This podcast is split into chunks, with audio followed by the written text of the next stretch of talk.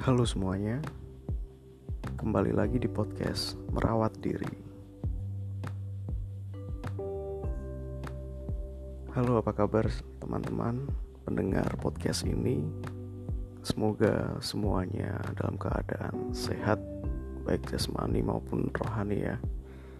Mungkin di tengah kondisi saat ini yang apa ya pandemi COVID-19 yang harus di rumah teman-teman makin banyak kreatif makin mulai buat-buat konten-konten YouTube dan podcast seperti saya untuk melepaskan kebosanan ya pasti ya. Oke uh, di podcast ini silahkan teman-teman sambil menyiapkan secangkir teh hangat untuk menikmati podcast ini. Atau sambil tidur-tiduran sambil apa rebahan gitu ya biar menenangkan diri itu karena capek juga ya. Seringkali kalau kita lihat berita-berita selalu berita tentang covid. Oke uh, di hari ini saya ingin mengangkat topik di podcast yang ketiga ini dengan judul mengenal tipe kepribadian DISC sebelum membahas tentang DISC kita bahas dulu tentang kepribadian ya apa sih kepribadian menurut teman-teman? Kepribadian dari kata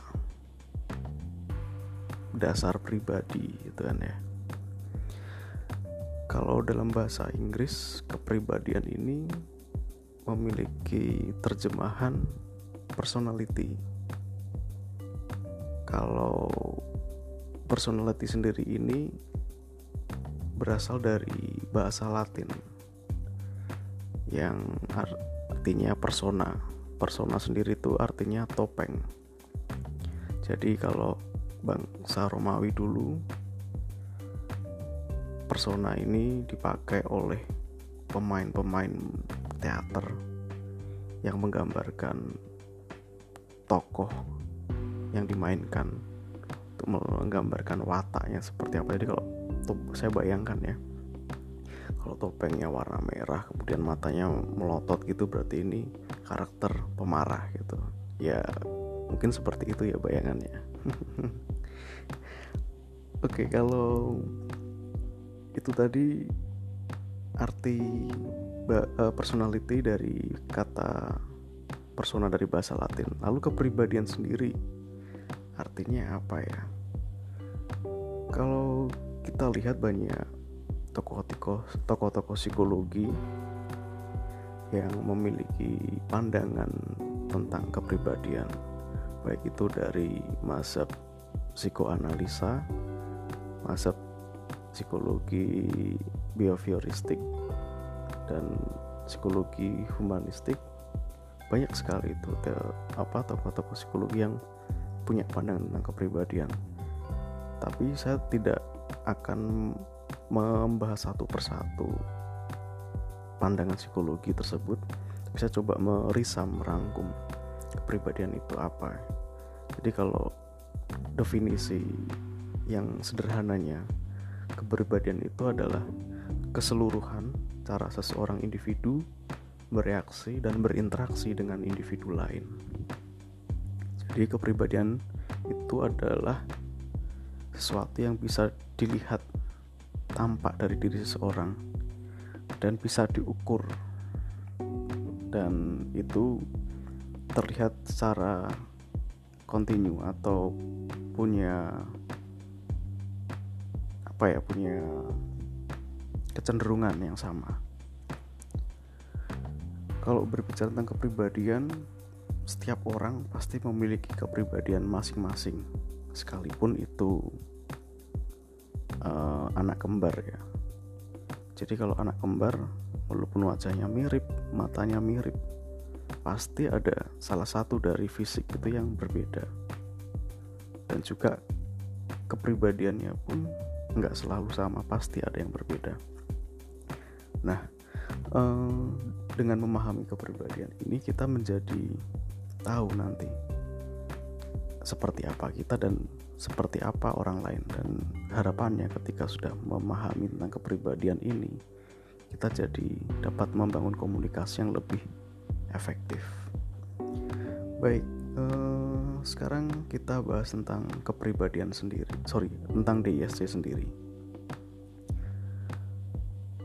Mungkin dari antara teman-teman sudah tidak asing dengan istilah DISC atau tes DISC atau ada yang tidak tahu tapi pernah melakukan tes ini ketika rekrutmen seleksi kerja.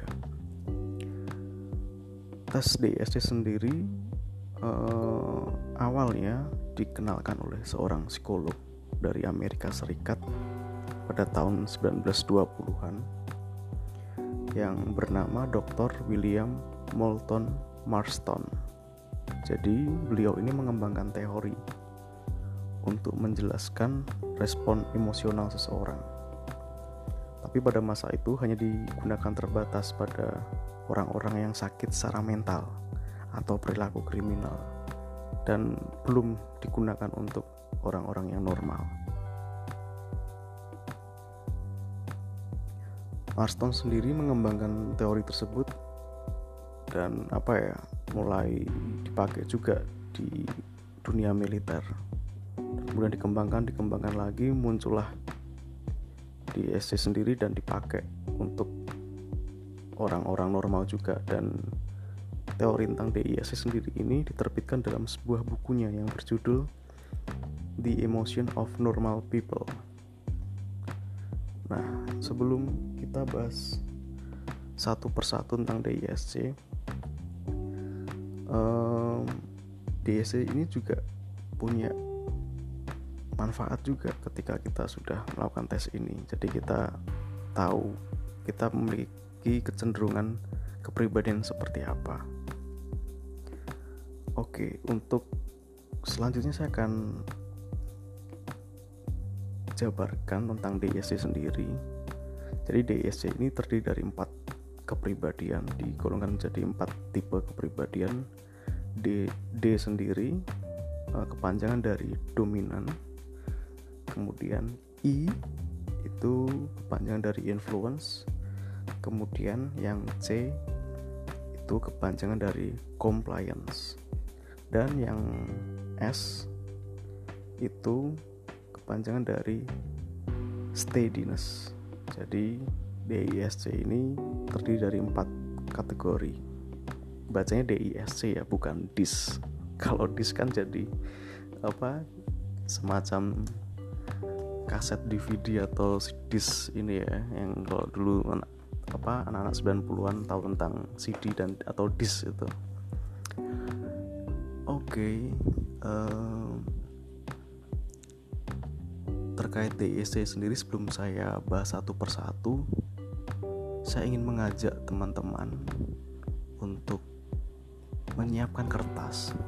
Nah, saya ingin membuat apa memberikan sedikit empat soal. Nanti silahkan teman-teman memilih jawaban dari yang saya bacakan ini. Jadi nanti saya akan melihat teman-teman ini termasuk dalam kategori DSC apa. Oke, sudah disiapkan ballpointnya, alat tulisnya. Kita langsung mulai ya. Soal pertama. Pilihan A. Saya cenderung memberi semangat kepada orang lain. Yang A, saya cenderung memberi semangat ke orang lain. Yang B, saya suka berpetualang. Kemudian yang C, saya suka dengan pekerjaan yang membutuhkan ketelitian. Kemudian yang D, saya mudah menyesuaikan diri. Saya ulangi lagi ya. Yang pertama, yang A adalah saya suka memberi semangat ke orang lain. Dan yang B, saya suka berpetualang. Kemudian yang C, saya suka dengan pekerjaan yang membutuhkan ketelitian dan Yang D, saya mudah menyesuaikan diri. Silahkan pilih A, B, C, atau D. Kemudian soal yang kedua, yang A. Saya berpendirian teguh. Yang A, saya berpendirian teguh. Kemudian yang B, saya suka bercerita. Yang B, saya suka bercerita. Kemudian yang C, saya senang membujuk. Yang C, saya senang membujuk. Kemudian yang D, saya suka kedamaian. Yang D, saya suka kedamaian. Silahkan pilih jawaban nomor 2. Kemudian soal yang ketiga. Pilihan A. Saya mau mengalah. Yang A, saya mau mengalah. Pilihan B, saya suka berkorban. Pilihan yang B, saya suka berkorban. Kemudian pilihan C, saya pandai bergaul. Pilihan C, saya pandai bergaul. Kemudian yang D, saya berkemauan kuat. Yang D, saya berkemauan kuat. Oke. Pilih jawaban nomor 3, A, B, C atau D. Selanjutnya, yang nomor 4, yang terakhir. Yang A, saya penuh pertimbangan. Yang A, saya penuh pertimbangan. Yang B, saya senang dibimbing. Yang B, saya senang dibimbing. Kemudian yang C, saya suka bersaing. Yang C, saya suka bersaing. Kemudian yang D, saya suka meyakinkan. Yang D, saya suka meyakinkan. Oke, sudah dijawab yang nomor 4. Oke, bagus. Sekarang kita cek jawaban teman-teman. Nah, ini baru apa ya pertanyaan bagian kecil sebenarnya pertanyaan ini banyak banget tentang apa pertanyaan untuk melakukan tes DISC tapi saya berikan empat soal ini sebagai apa ya untuk mengetahui sedikit tentang karakter teman-teman tuh cenderung kepribadian apa. Baik, kalau teman-teman memilih jawaban, um, uh, sorry, kalau teman-teman orangnya dominans, jawabannya nomor satu jawaban B, dua jawaban C, nomor tiga jawaban D, nomor empat jawaban C. Nah, saya ulangi lagi ya. Kalau teman-teman orang yang dominans, tipe dominans, jawabannya adalah nomor 1B, nomor 2C, nomor 3D, nomor 4C.